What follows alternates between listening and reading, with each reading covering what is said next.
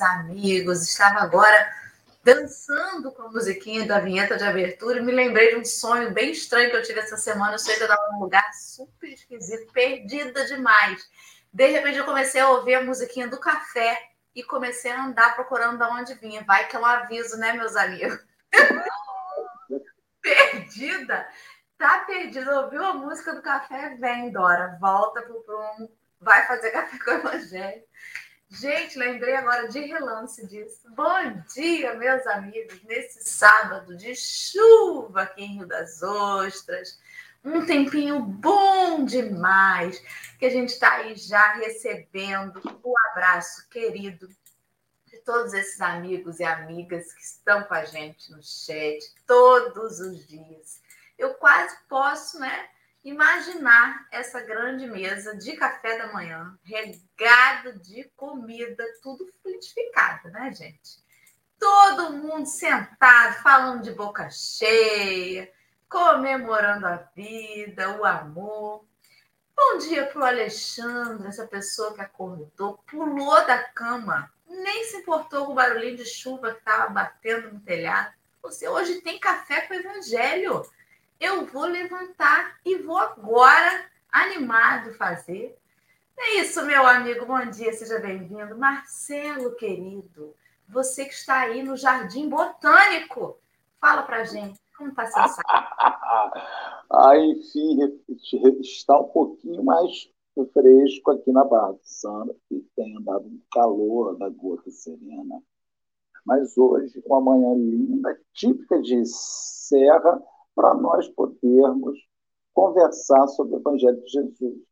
É, acho bacana isso daqui, gente, essa, essa composição com a pessoa em Rio das Ostras, Alexandre em Casimiro, eu na Barra do Sana, Juliana em Ribeirão, é, São José do Rio Preto, já troquei, até a cidade. E a tecnologia ela nos ofereceu isso. E esse chat que vai de norte a sul do Brasil.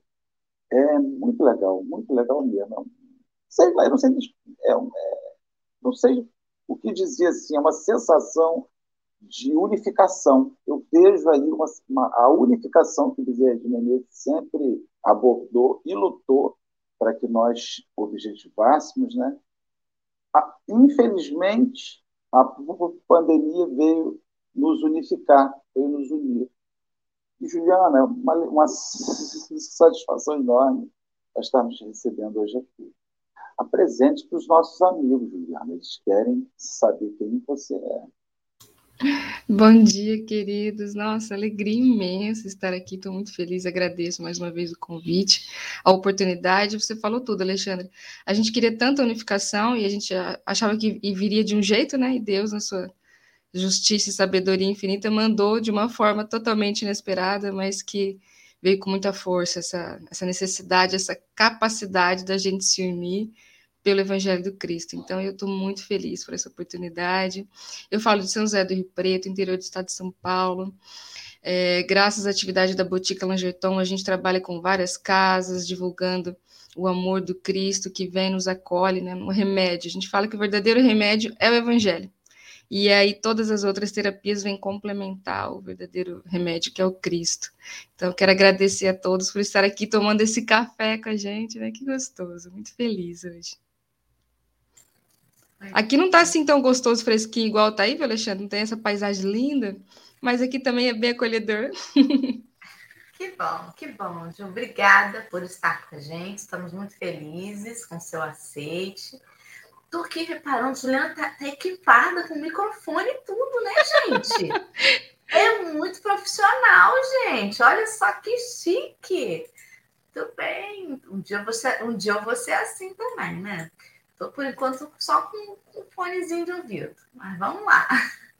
Então, meus amigos, antes da gente começar o nosso trabalho aí, a gente sempre bota assim no chat, conforme eu vou fazer agora, o link para quem não está com o livro em mãos ter acesso ao texto de hoje, este texto que se encontra no livro Harmonização, no item 9.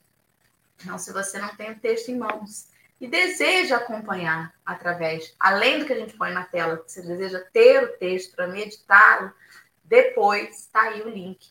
Mas se você não está conseguindo clicar no link, dá um Google que você vai encontrar o textinho lá, tá bem? Antes de partirmos então para os trabalhos, eu vou solicitar o meu amigo Marcelo, inspirado pelas energias da natureza, para fazer para nós essa prece nessa manhã de sábado, por favor.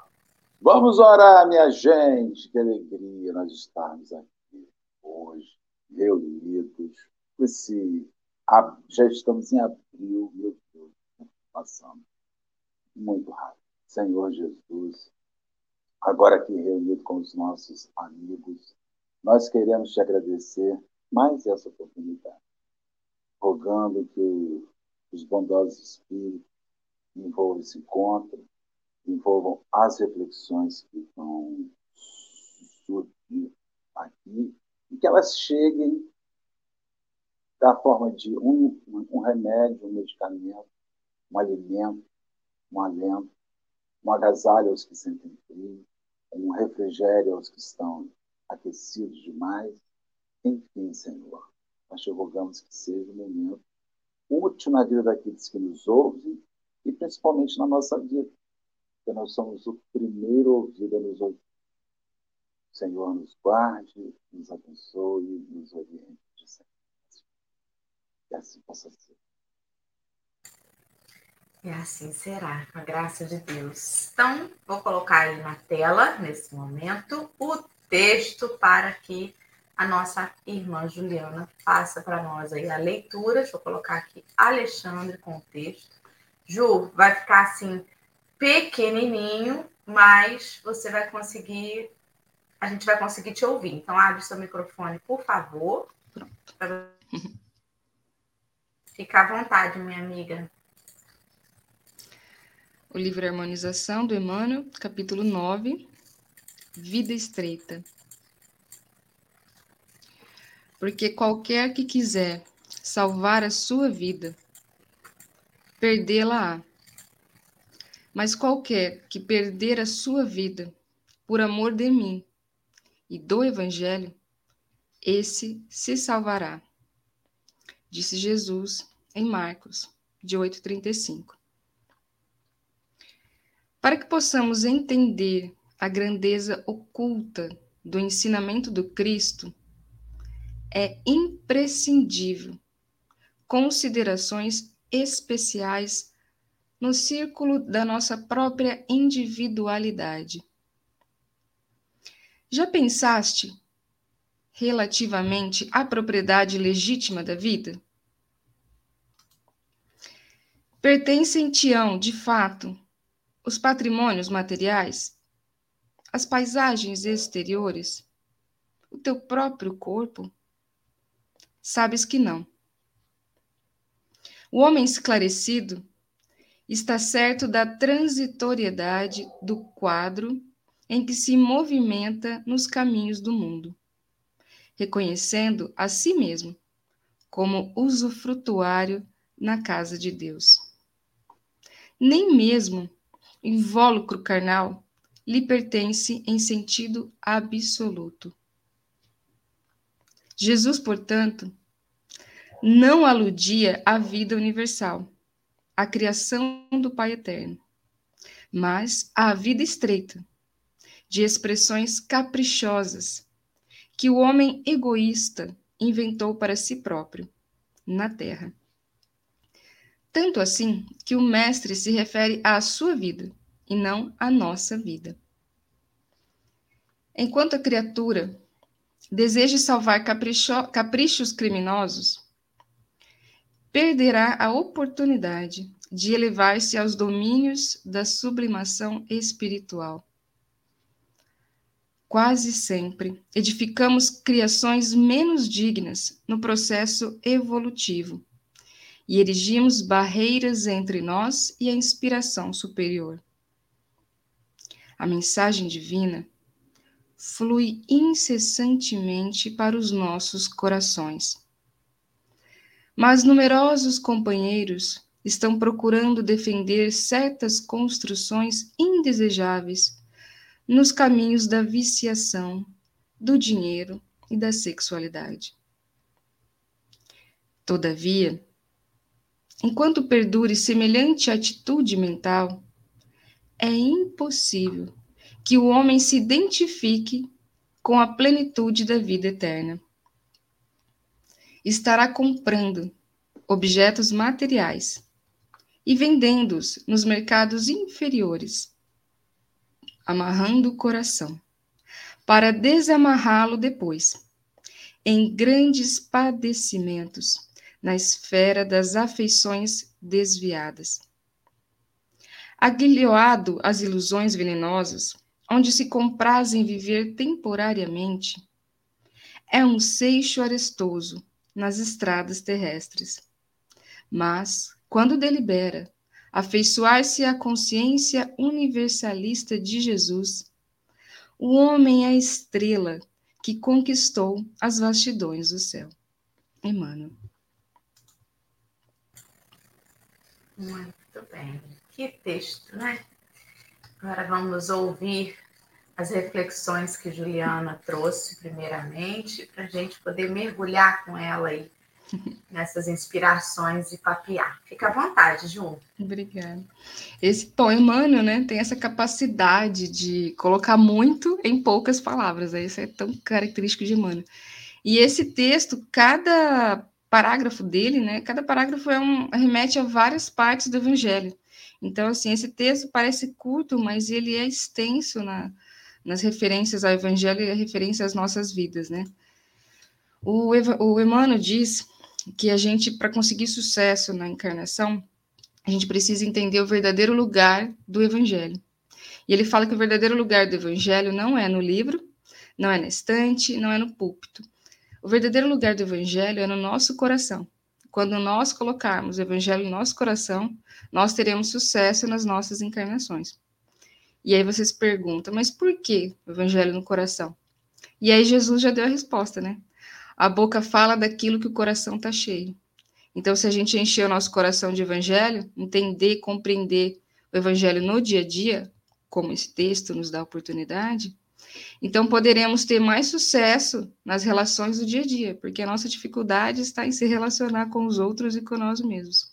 Então, eu acredito fielmente no que Emmanuel nos diz: quando a gente conseguir colocar o evangelho e praticar no dia a dia, a gente vai conseguir pagar um pouquinho das nossas dívidas e ser feliz, né?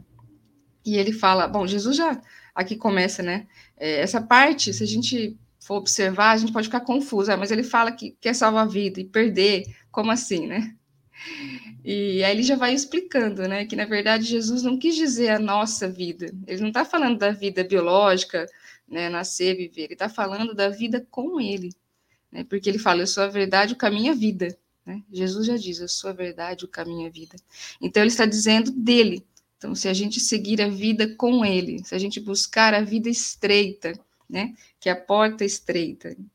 O próprio título já faz essa, essa referência, né? Então, Emmanuel vai pegando partes do Evangelho e faz uma coxa de retalhos muito bem costurada nesse, nesse, nesse texto aqui. Então, o próprio título já fala da vida estreita, que é o caminho estreito é a vida com Cristo. Então, ele fala que a gente, na verdade, fica buscando a vida material, né? Não busque a paz do mundo, busque a paz que eu ofereço.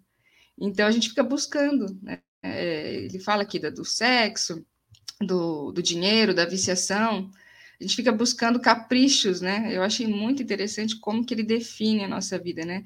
São caprichos que a gente cria é, como necessidades. Então, eu preciso, expressões caprichosas que o homem egoísta inventou para si próprio.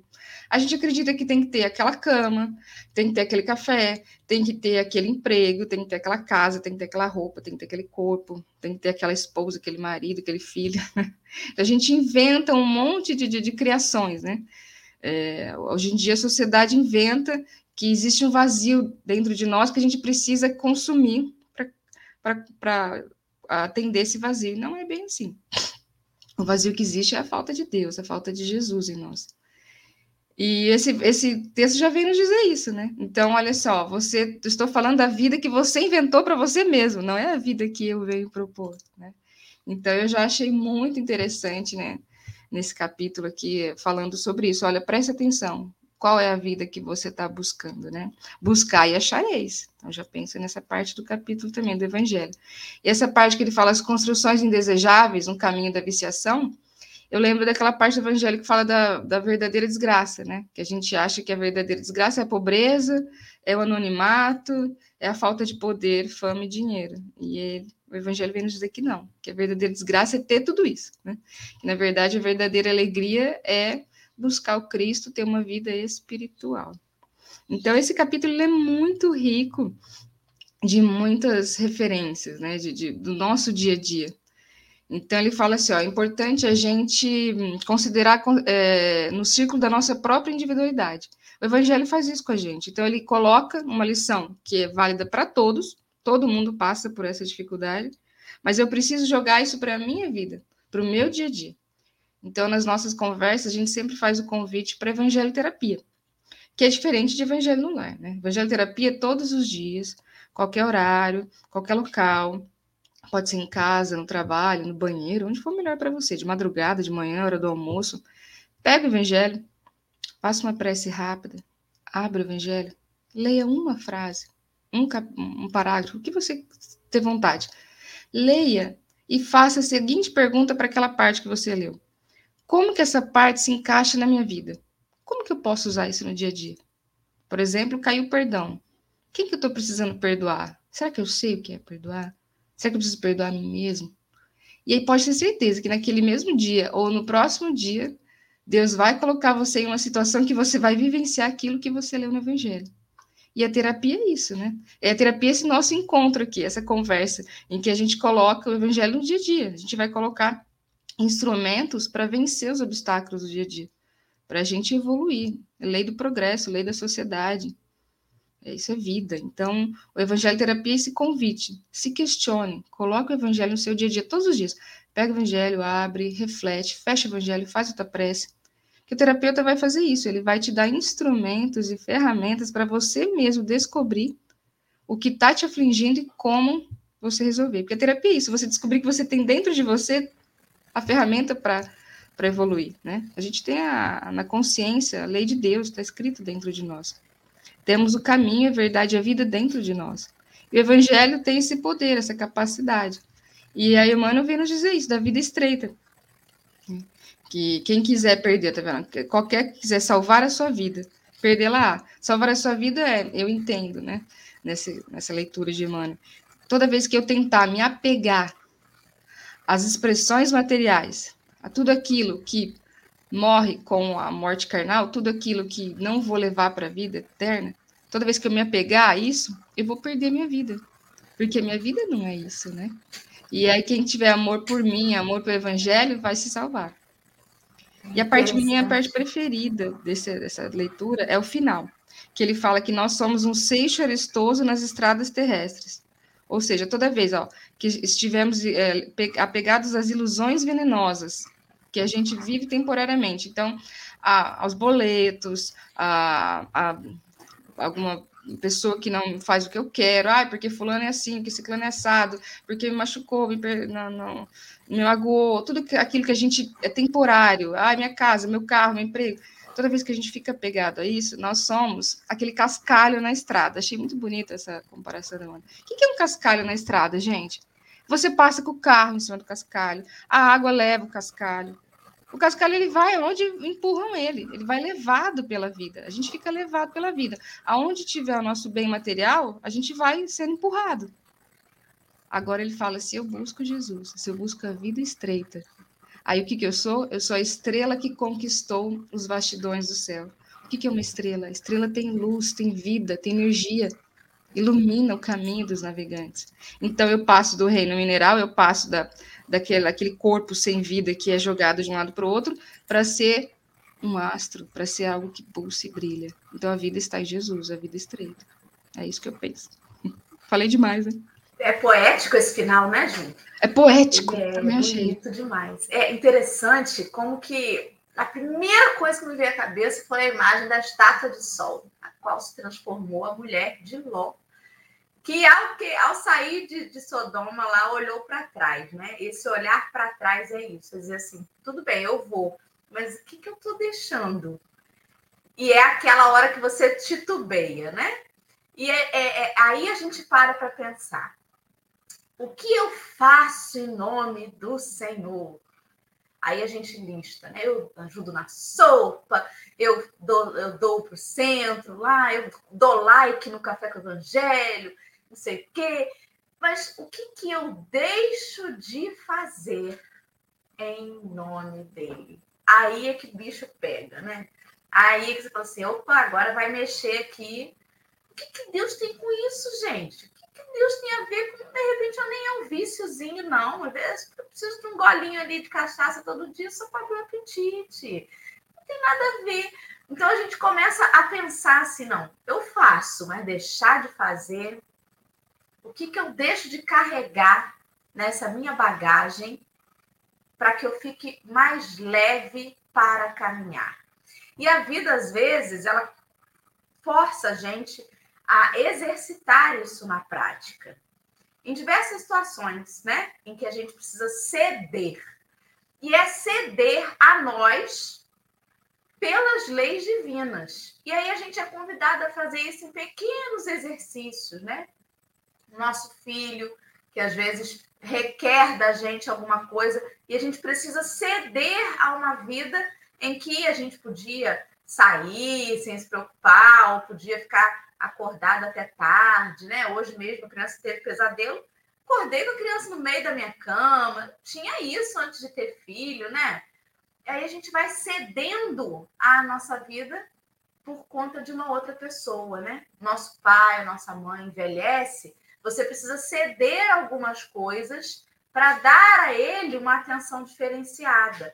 É sobre isso de você deixar um pouco de si pelo outro.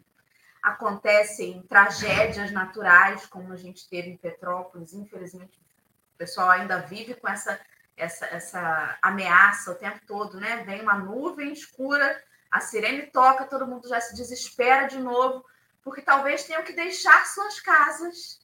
E o que, que eu vou botar numa mochila de 5 litros, se eu tiver que, de repente, deixar minha casa? Então, são exercícios que a vida vai convidando a gente a fazer, de que é preciso fazer o que Paulo nos disse. Não sou mais eu que vive, é o Cristo que vive em mim. Se é o Cristo que vive em mim, eu preciso ceder os meus caprichos, o meu orgulho, a minha vontade de aparecer, a minha vontade de ser reconhecido. Eu preciso ceder a isso. Uma vez pelo filho, outra vez pelos pais idosos, outra vez pelo trabalho. Mas, na verdade, é pela obra em pequenos exercícios que a gente vai sendo convidado a realizar. Né, Marcelinho? Me conta, Marcelo, o que você pensa nessa manhã aí sobre esse tema? Seu microfone está desligado.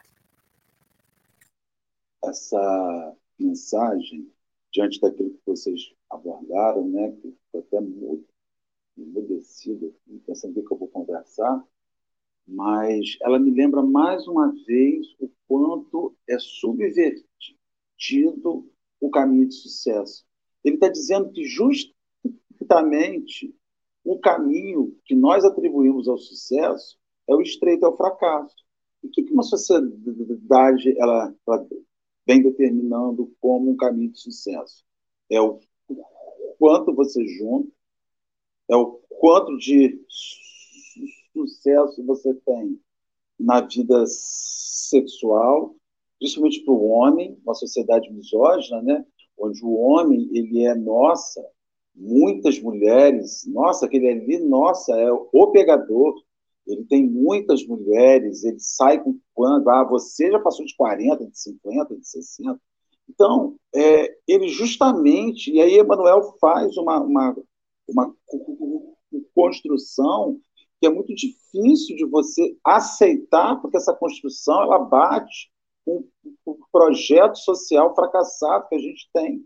Que uma pessoa ela tem sucesso quando ela junta patrimônio. Uma pessoa ela tem sucesso quando ela tem muitos parceiros, muitas parceiras, muito dinheiro, muita beleza, muito. E justamente ele está dizendo que isso que a gente, que a sociedade nos apresenta como um fator de sucesso, é justamente aonde se estabelece o, o fracasso para o espírito. E, e, e a gente está, por exemplo, gente, nesse universo de lives, eu não sei se vocês já tiveram oportunidade de ver ou ler notícias, a quantidade de artistas que fizeram lives embriagados, dopados, bêbados. E, e aí são aqueles artistas sarados, fortes, que tem avião, que tem carro, que tem fazenda, que está embriagado, que larga a mulher, que pega outra mulher, e que, e que tem 5 milhões de pessoas assistindo ele online. E aquele artista ele passa a ser um evangelho, uma boa nova para muita gente. Porque as pessoas leem aquelas pessoas, elas querem ser aquelas pessoas. Nós estamos vivendo hoje no universo do influenciador digital. Surgiu uma nova profissão. Influenciador digital. E o que, que o influenciador digital vende? Ele vende o corpo dele, ele vende a imagem dele, ele vende a relação que ele tem com a sua sexualidade, ele, tem, ele vende a relação que ele tem com o dinheiro, e, e isso nos é apresentado como uma, o caminho. Isso é um caminho, ô, ô, Juliana. Agora, você vai subverter, como é que você muda esse caminho? Como é que você diz, é, como, é que você diz para um garoto pobre que ele precisa estudar, que ele precisa se tornar um homem de bem, se ele vai entrar no campo de futebol, se ele tiver uma habilidade mínima, em três anos ele vai, ele pode estar recebendo em termos de dinheiro, com todo respeito, gente, não é uma crítica, mas é a sociedade, né? Como é que você diz para uma garota que é bonita, que tem um corpo lindo, que ela tem que se formar, se profissionalizar, se ela, se ela vendeu o corpo dela com 18 anos de idade, ela pode receber num, num dia o que o, o, o pai dela não ganha no mês. Sabe? E, e isso virou um, um processo, não digo que seja natural, porque isso sempre aconteceu, mas isso está explícito hoje. O, o, dinheiro pelo, pelo percurso, pela vida mais, mais larga, a porta larga. E, e, quando esses espíritos falam, eu tenho a sensação que eles falam numa contramão do que a sociedade apresenta para a gente hoje. Sabe? É uma, uma contramão. E aí ele vai dizer: já pensaste relativamente propriedade legítima da vida? Numa sociedade materialista, ligada ao capital, ao capitalismo, quando você fala a palavra socialismo, a pessoa te chama logo de, de manda para Cuba. Mas os espíritos falam o tempo inteiro o contrário. Eles estão dizendo o tempo inteiro não é o capital. Olha, não é o capital, não é, o que, não é sobre o que você junta, é sobre o que você partilha. E o socialismo é o ato de partilhar, de dizer que socialmente todas as pessoas têm direito, sim, a usufruir. Todas as pessoas têm direito à saúde, todas as pessoas têm direito a se alimentar. Quem, quem, quem possui mais tem o dever moral. O livro dos Espíritos fala isso, de quem é a responsabilidade sobre aqueles que possuem menos. Eles respondem daqueles que têm mais. Isso é socialismo.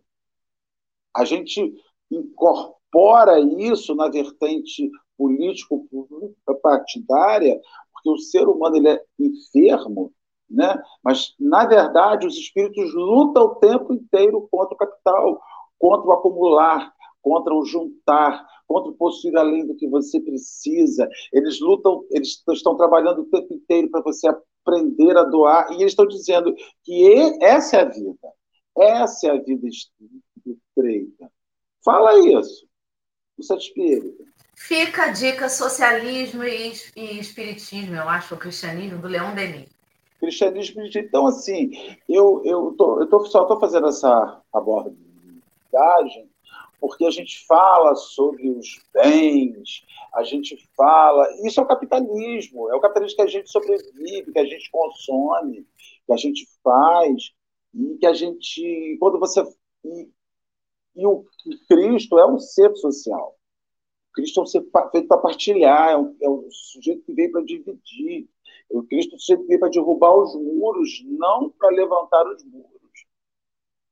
Né? Então, essa vida estreita é a vida que é vendida como a correta. Entendeu? Juliana é um sucesso. Juliana tem em São José do Rio Preto quatro fazendas de gado, cada uma com 100 gays. Juliana é isso, Juliana é aquilo, Juliana. Então, e ainda é espírita. Eu fico tentando relacionar essa vida desregulada nos excessos com uma vida religiosa de um sujeito que te convida o tempo inteiro à revisão de propriedade, dos excessos da propriedade. Né? É uma loucura. É uma loucura que o Cristo está na cabeça da gente. Segue Ju nas suas reflexões, querida. Marcelo da nona, Obrigada. gente. Espera e foi. Eu adorei. Obrigada, Marcelo. Exatamente. É, o Marcelo tocou num ponto é, estratégico, né, num ponto crucial da doutrina espírita que, que a gente tem que considerar, que realmente é, toda e qualquer vertente, diretriz, mensagem que é contra o capitalismo hoje em dia é, é extremamente ignorado, é extremamente é, massacrado, né? Então as pessoas cru, é, crucificam muito tudo que vai contra o materialismo, né? É o que você falou, existe toda esse essa casinha, né? eles colocam tudo dentro de uma casinha, de uma caixinha, né? Então se, se não é capitalismo é socialismo e aí já relaciona tudo de forma equivocada. É, exatamente, Marcelo. A questão é aí são dois polos, né? Na minha opinião, uma, um dos polos a evangelização. Então a gente entra no mundo de, de regeneração, transitoriedade o Emmanuel nos diz onde vai acontecer o mundo de regeneração no berço. Então está vindo toda essa essa essa geração nova que a gente precisa se atentar. Os espíritas é, eles não se atentam, a maioria não se atenta é, aos jovens e às crianças. É, pode ver, nas casas espíritas quase não existe acolhimento que existe nas outras religiões cristãs, né? Em que eles abraçam a família como um todo, não só aquele adulto que vai tá, é, assistir a palestra. Então, tem as crianças, tem os jovens, né? Então, é, é preciso que o movimento espírita compreenda que é preciso evangelizar tanto o jovem quanto a criança para ter raízes, né? É, a gente tem que preparar toda essa, essa juventude, essa, essa infância, para entender que vai chegar o convite, vai chegar o convite para a droga, o convite para o sexo desregado, o convite para o excesso. Ele vai ouvir de toda uma sociedade que é importante é, ter muito dinheiro, ter uma sexualidade do jeito que ele quiser, sem limites, e ter muito poder e muita fama, né? Ter todos os excessos. Mas aí a base dele, ele tem que ter uma base, falando assim, olha, a vida não é isso. Ah, mas então está querendo dizer para mim que a sociedade está louca e a minha família não? Estou querendo dizer que nem que não é o que todo mundo faz que é o certo, que é o bom, que é para você. Então tem que ter Aquilo essa Aquilo que a mãe da gente falava, você Exatamente. não é todo mundo, Juliana. Exatamente, mas tem que ter uma mãe, um pai, alguém ali falando, você não é todo mundo. E aí ter essa experiência, porque assim, é pelo, é, tem aquela frase, né? Eu não consigo ouvir o que você fala, porque o que você faz está gritando aos meus ouvidos. Mostrar para toda essa criança, para toda essa juventude, é a vivência da dor. Então, assim, você pode escolher essa vida, mas ó, se você escolher esse caminho, a chance de acontecer isso é 100%, 90%. Aí mostra como que é uma vida, como que é a outra realidade, porque existe toda uma outra realidade. Existem pessoas passando fome, existem pessoas que, que perderam seus filhos, como a nossa querida que está aí no, no, no chat, existem tantas pessoas sofridas pela dor. E é o que o Haroldo Dutra nos diz em todas as suas palestras: a dor nos iguala. Então, mostrar que vem toda uma sociedade dizendo que o patrimônio é que importa, mas vem a dor. Cristo, Jesus, Deus nos manda a dor para mostrar que, olha, o que, que adianta todo o dinheiro do mundo? O que, que adianta toda a fama do mundo? O que, que adianta 500, é, 5 milhões de seguidores no Instagram se você, é, num acidente igual Petrópolis, perdeu toda a sua casa? Perdeu sua mãe, perdeu seu pai, perdeu seu cachorro. perdeu seu computador que você fazia os vídeos. O que, que adianta tudo isso? Então, mostrar para essa criança, para essa juventude, e também o outro polo é, já é um adulto, já é um jovem, já tem um, já teve uma criação sem essa base. Aí entra a dor novamente, mostrar, olha, é legal ter seguidor? É legal, é legal ter dinheiro, é legal ter fama, mas isso, se você continuar nesse caminho, você vai ganhar o que com isso, efetivamente, né?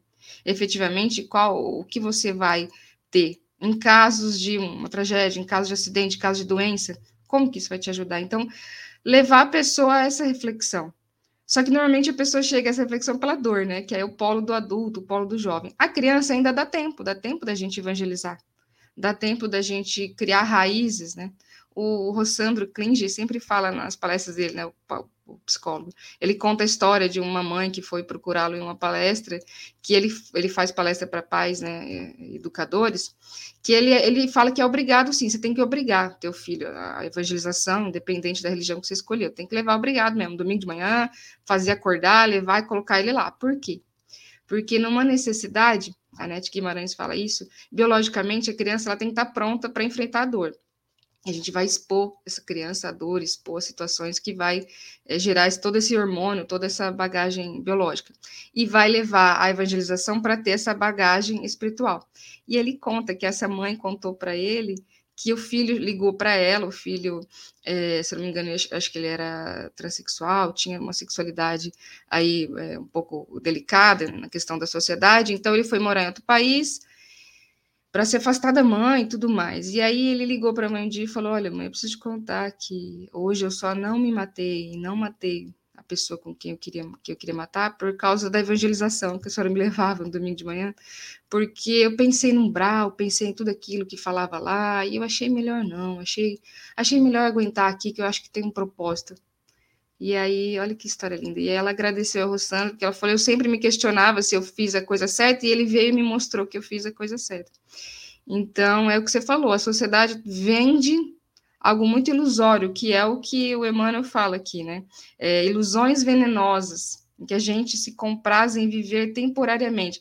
A gente vive para hoje e para amanhã, no máximo, né? Então, hoje eu vou assistir, hoje eu vou maratonar uma série da Netflix, amanhã eu vou dormir até meio-dia eu vou perder a chance de acordar mais cedo e poder ouvir o café com o evangelho, vou perder a chance de poder ir levar um, uma, um pão e um café ali que a gente leva aqui na represa, aqui de Rio Preto, para os moradores de rua. Um sábado à noite, sábado é dia de balada. Hoje a gente tem a ronda na nossa casa aqui. É, às três e meia da tarde a gente começa a fazer os cachorro quentes, quando é sete horas da noite a gente está entregando os pãezinhos. Quantas vezes alguns adolescentes nos acompanharam e eu vi que eles olhavam, a gente passa em frente a várias baladas, né? E eu vi que eles olhavam para as meninas na fila, na balada, e, e a gente estava ali descabelado, desarrumado, com um pãozinho na mão, oferecendo para o morador de rua, né? E olha a oportunidade, né? Porque se eu continuar fazendo isso, eu vou para um caminho. Se eu for para balada todo final de semana sem pensar no próximo, eu vou para outro caminho, né? Então, são oportunidades que a gente perde pensando em viver só hoje e amanhã. Hoje eu vou comer tudo que eu quero, hoje eu vou dormir a hora que eu quero, hoje eu vou fazer só o que eu quero, e amanhã também. E assim vai, passa um dia após o outro, né? É a vida, aí a gente perde a vida estreita. E eu acho legal, Marcelo, é, que esse, esse, esse título, ele é, ele é ele tem duas, duas interpretações. A vida estreita da porta estreita, né, que a gente estava falando, da, da, da, porta larga e da porta estreita, mas também tem a vida estreita da gente fechar os nossos olhos, né? A gente fecha para tudo aquilo que é material, para tudo aquilo que é transitório. Então, a nossa vida fica estreita, a gente fica igual o cascalho que ele fala, a gente fica sendo levado de um lugar para o outro de acordo com a minha necessidade material. Eu quero comer muito, eu quero dormir muito, eu quero ter sossego, eu quero ter paz, né? Que a gente acha que paz é não, não, não ser incomodado. Eu quero fazer o que eu quero. Então, a nossa vida se resume a isso. Agora, quando eu busco Cristo, as leis de Deus, a lei do universo, que ele fala aqui, que eu acho muito bonito, é a consciência universalista de Jesus. Eu penso em todo o cosmos, eu não penso só em mim, eu penso nesse planeta, aí entre a ecologia, eu penso em todo o universo né, que é a religião universalista é a religião do amor, a religião de Jesus. Quando eu penso nisso tudo, aí eu me torno a estrela que conquistou os bastidões do céu. Porque a estrela, ela tá ali, no, ela tá vendo as outras estrelas, ela, ela tá vendo os outros planetas, ela tá vendo tudo ali, ela tá no meio de tudo aquilo, né? ela faz parte daquele sistema. Então, eu achei muito interessante, aí a vida, ela se expande, né? quando a gente entende. E ele fala que ó, a mensagem divina flui incessantemente para os nossos corações. Mas numerosos companheiros estão procurando defender certas construções indesejáveis, né, no caminho da viciação e tudo mais. A nossa consciência cobra. A nossa consciência sempre cobra, né? Que ela está escrita, a lei de Deus está escrita na nossa consciência. E aí, muitas vezes, é, o Divaldo fala que consci... a consciência, no livro Luz nas Trevas, ele fala assim que muitas vezes a consciência ela volta como forma de culpa. A gente se sente culpado. Aí eu comi demais, eu dormi demais, eu briguei com fulano, briguei com ciclano, é, eu não estudei, eu, eu não fui a boa pessoa. A, gente, a consciência ela volta em forma de culpa. E a, a medicina é, ocidental e a oriental já diz isso há muito tempo, vem nos mostrar que a culpa ela vem em forma de dor. Então, segundo a medicina tradicional chinesa, quando a gente sente muita culpa, a gente sente muita dor. Né? É, o próprio Décio Minhadoli Júnior, que é médico, né, ele fala que as, as pacientes dele com fibromialgia, ele entende que são pacientes que têm muita energia. Elas não doam essa energia. E aí vem a culpa, né? Porque a gente foi criado para doar energia, a gente foi criado para doar amor, a gente foi criado para compartilhar a lei de sociedade, que é o que você estava dizendo. Então, é, quando a gente não compartilha esse amor, essa energia, o corpo cobra.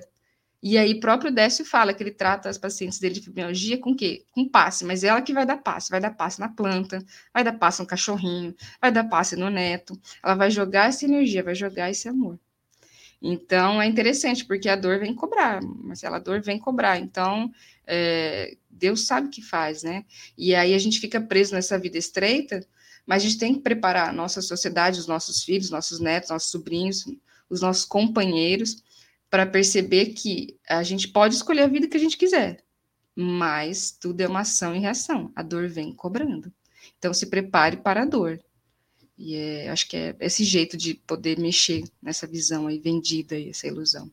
Falei demais, né? Eu falo demais, não, gente. Não, mas deixa eu fazer um comentário rapidinho, Dora. E, e o quanto isso surge dentro de casa. É quando o pai a mãe fica perguntando para o filho quando o filho não apresenta uma propensão muito vigorosa ao, materialismo, não tem grandes objetivos. Aí fica assim: o que, que você vai ser da vida? E quando eu não estiver mais aqui, você vai passar os seus dias aonde? Na porta da igreja com uma latinha na mão, pegando cesta básica no centro. Você tem que tomar seu rumo, menino. Então eu fico pensando o quanto eu fico se o mesmo se nós usássemos o mesmo vigor enquanto família para estimular os filhos a ganhar o dinheiro, se a gente usasse o mesmo vigor para estimular os nossos filhos a serem homens de bem, o que muitas vezes não é. Eu, a gente é, vem de uma, é, eu venho de uma época em que às vezes a gente ia para escola e apanhava uma borrachinha do, do, colega, porque achava que aquilo era normal, a borrachinha estava ali na mesa, levava para casa e a minha mãe ia comigo no dia seguinte para eu devolver. Sabe, eu tinha que aprender que eu não tinha esse direito. Hoje, os filhos entram nas, nas, nos lares e as mães não querem saber de onde veio aquilo que eles estão usando. Elas não querem saber o que, que eles fizeram para conquistar aquilo. Se você tem um filho que não produz recursos habituais, se você tem um filho, se você não tem condição de prover recursos para o seu filho, e ele está sempre com uma roupa nova, com um sapato novo, um relógio novo, aquilo está chegando de alguma forma. E não está chegando de uma forma, de um, um, um caminho saudável. É, é uma corrupção, é uma prostituição, mas as pessoas fazem vista grossa. Eu acho que muito isso está relacionado à, à família. A família precisa estimular os seus filhos naquilo que se chama valores reais, que vai, vai muito além de ser um casamento heteronormativo, vai muito além de você não espancar a sua mulher, vai muito além disso, está relacionado a valor. E, e e um valor que respeita, porque a gente está vendo muitas pessoas falando sobre valores de família, mas quando você vai procurar a corrupção que está envolvida naquilo, estamos vivendo agora uma explosão numa, numa, numa das famílias mais famosas do Brasil, dona de uma loja, de uma grande rede de lojas, que se descobriu que o pai iniciou um processo de aliciamento de mulheres, de prostituição, e o, com pedofilia, e que o filho seguiu o caminho do pai. E que usou, usava os recursos da família, os milhões de recursos, para estimular essa rede de prostituição, você sabe, de, de, de abuso sexual.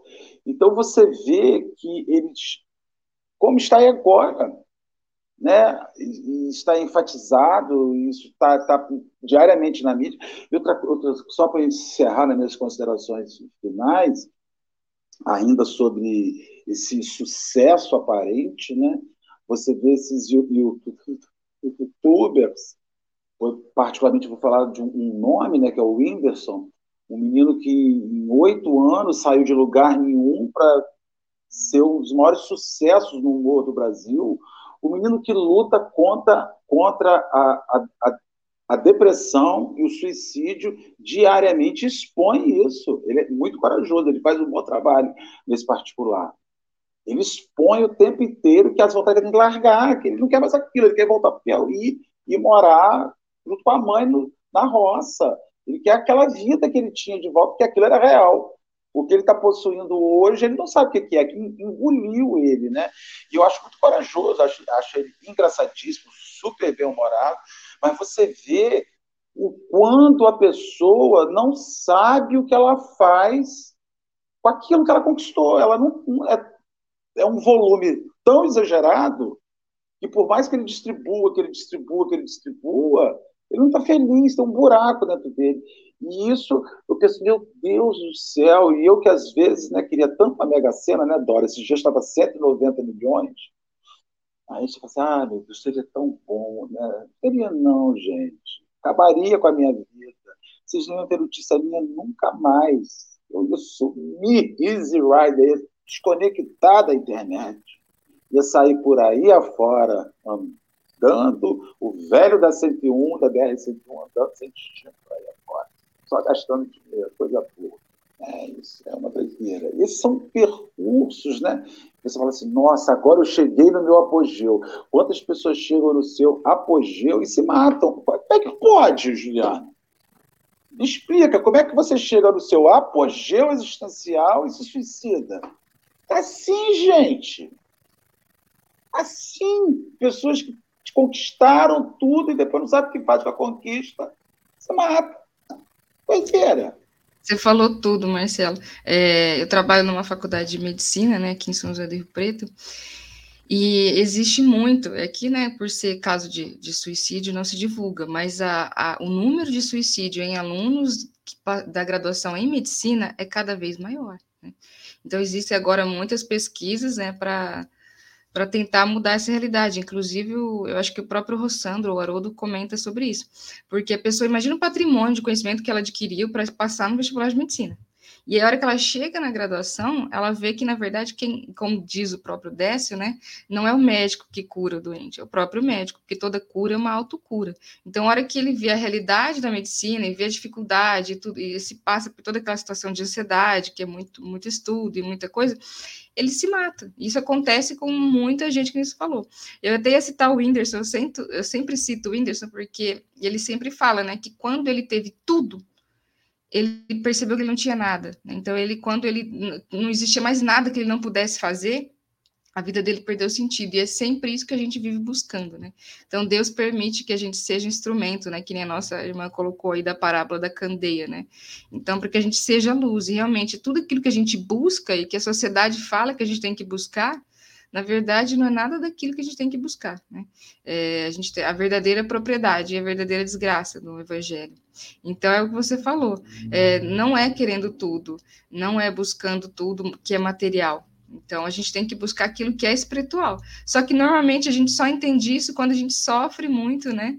Que é o que ele fala aqui, que a gente vai amarrar o nosso coração é, a, as coisas materiais para lá na frente a gente ter que desamarrar em grandes padecimentos na esfera das afeições desviadas. A gente se afeiçoa a, a, de forma desviada a tudo aquilo que não vai trazer a gente a muito a nada que perdure, né? Então, dinheiro, por exemplo, né? Eu também adoraria ganhar na Mega Sena, mas de vez em quando eu falo, Jesus, não, melhor não.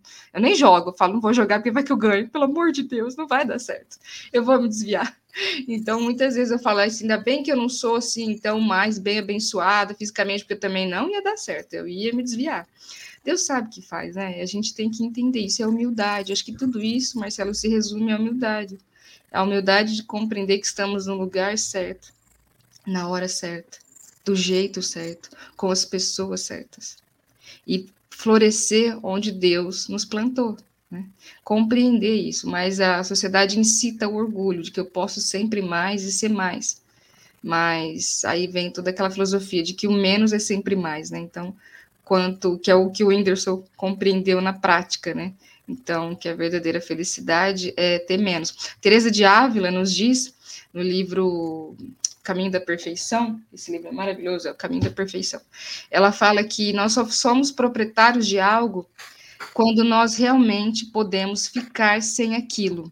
Olha que interessante. Eu só tenho propriedade sobre algo quando eu posso ficar sem aquilo que é o uso providencial da fortuna, né, no, evangelho que fala. Então, se Deus te deu uma fortuna, seja ela financeira, intelectual, emocional ou espiritual, é, você tem que saber viver com e sem ela, no caso de Jó, né?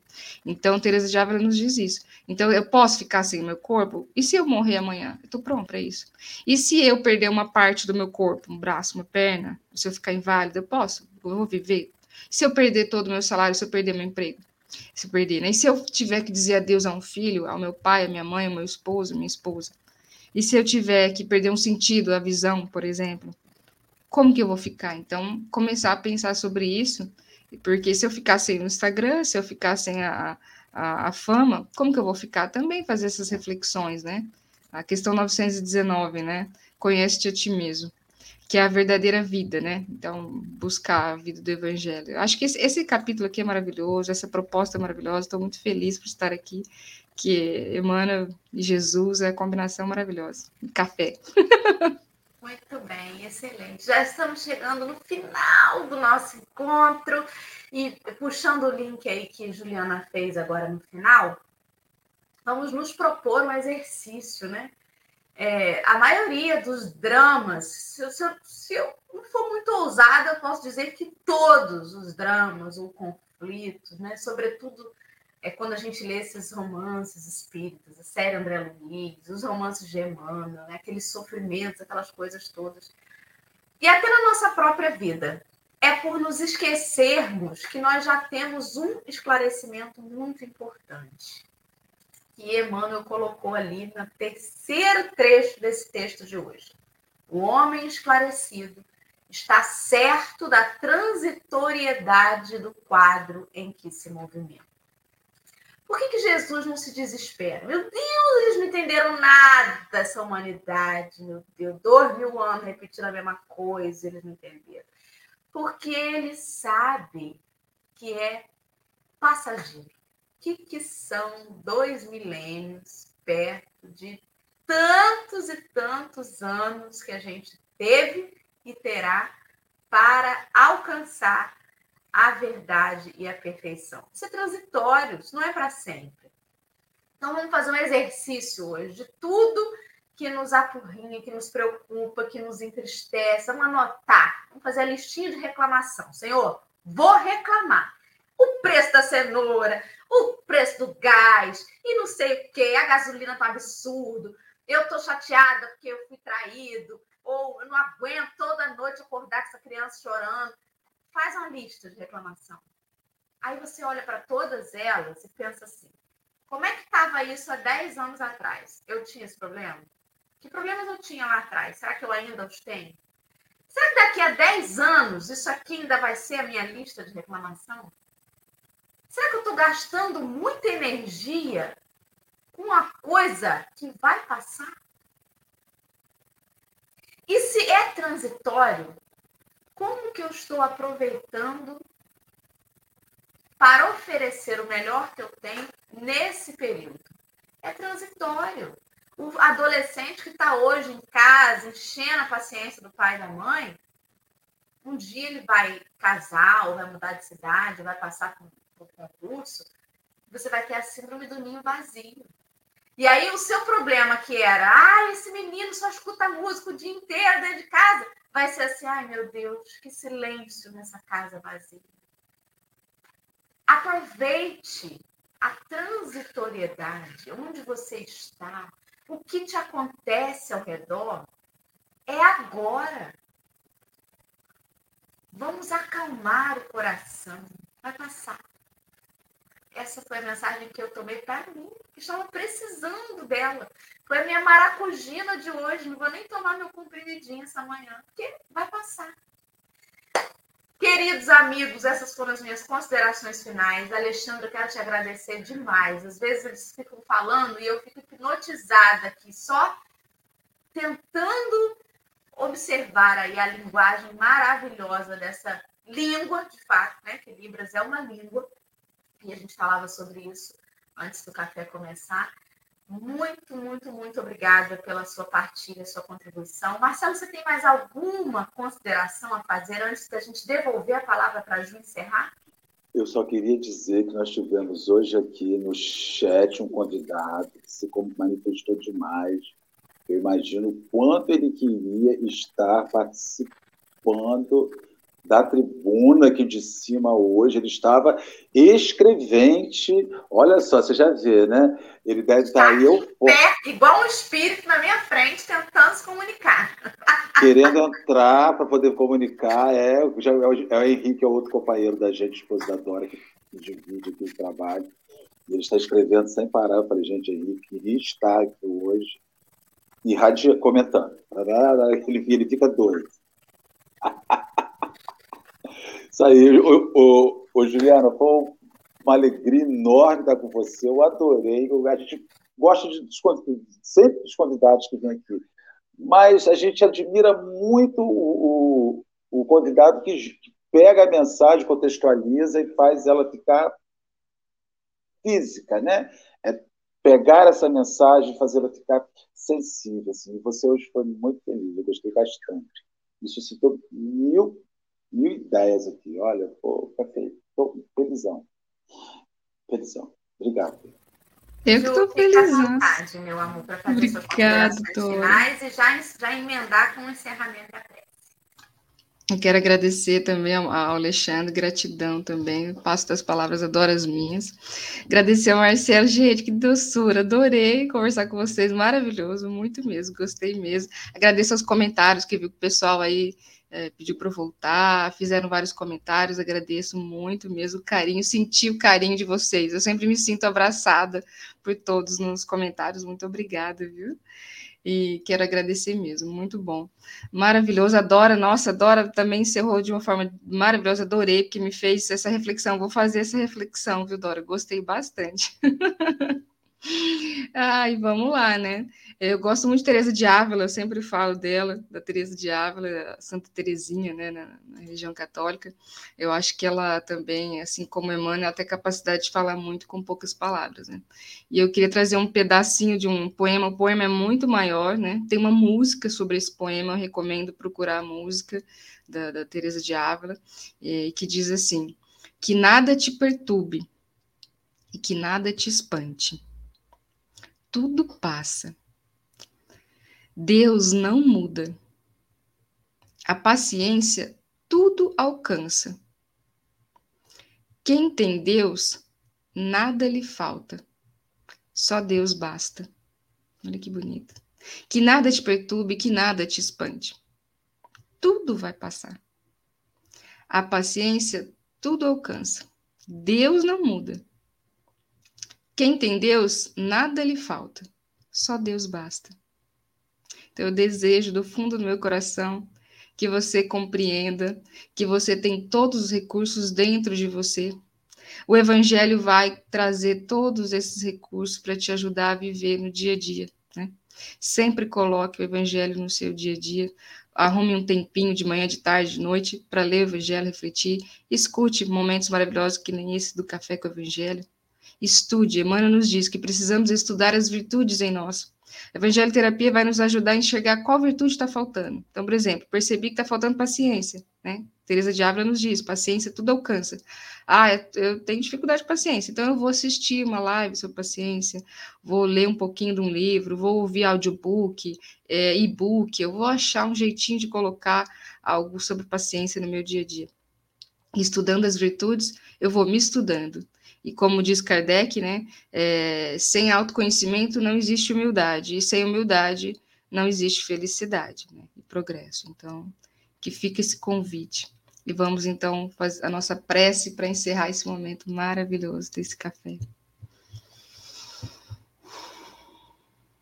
Mestre Jesus, queremos agradecer a oportunidade, agradecer o Evangelho do nosso querido Rabi, agradecer aos recursos da internet, agradecer os corações da Dora, do Marcelo, do Alexandre, que estão trabalhando como candeias. Agradecer, Jesus, a todas as candeias que o nosso Pai coloca no nosso dia a dia. Agradecer aquele vídeo que chega na hora certa, aquela mensagem que chega nas nossas mãos, aquele sorriso, aquele abraço, aquela flor linda, aquele pôr do sol, aquele cachorrinho, aquele gatinho todos os bilhetes de Deus nos dizendo: Eu te amo, eu te cuido, eu estou aqui. Gratidão, meu Deus, por sermos filhos amados seus, por estarmos a todo momento amparados por essa graça, por esse amor. Gratidão, Jesus, aos espíritos benignos que nos encontram seja em forma de mentor, protetor, familiar, amigo, colega, vizinho. Toda essa espiritualidade pronta para nos ajudar. Queremos pedir, Jesus, nesse momento, para que os nossos corações, que agora se encontram em sintonia, para que juntos, em nome do amor, a gente possa vibrar e mandar muito amor, muita luz para toda essa humanidade, para todos os nossos familiares, amigos e vizinhos, para os nossos governantes. Principalmente, Jesus, mandamos nesse momento amor para os governantes que estão em guerra, para que eles recebam todo esse amor. Para todos aqueles nossos irmãos que estão em guerra, que estão sofrendo, saindo das suas casas, para que eles recebam o nosso amor, o nosso acolhimento.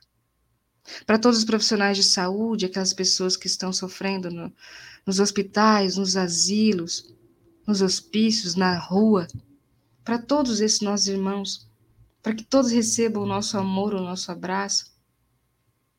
Vibramos, Jesus, em nome do seu Evangelho, em nome do amor, para que juntos, cada vez mais sintonizados, a gente possa, a partir de vibrações, atos, pensamentos, palavras, transformar a vibração do planeta, iluminar esse planeta, para que o amor seja cada vez mais a lei que rege tudo e todos. Gratidão, Jesus, por esse momento e que a gente continue sempre juntos, amanhã e todos os dias. Que assim seja. E assim vai ser, né? Com certeza. Até amanhã, meu povo querido. Vamos que vamos. Sabadão tá aí. Mas domingo estamos de pé às sete. Beijo.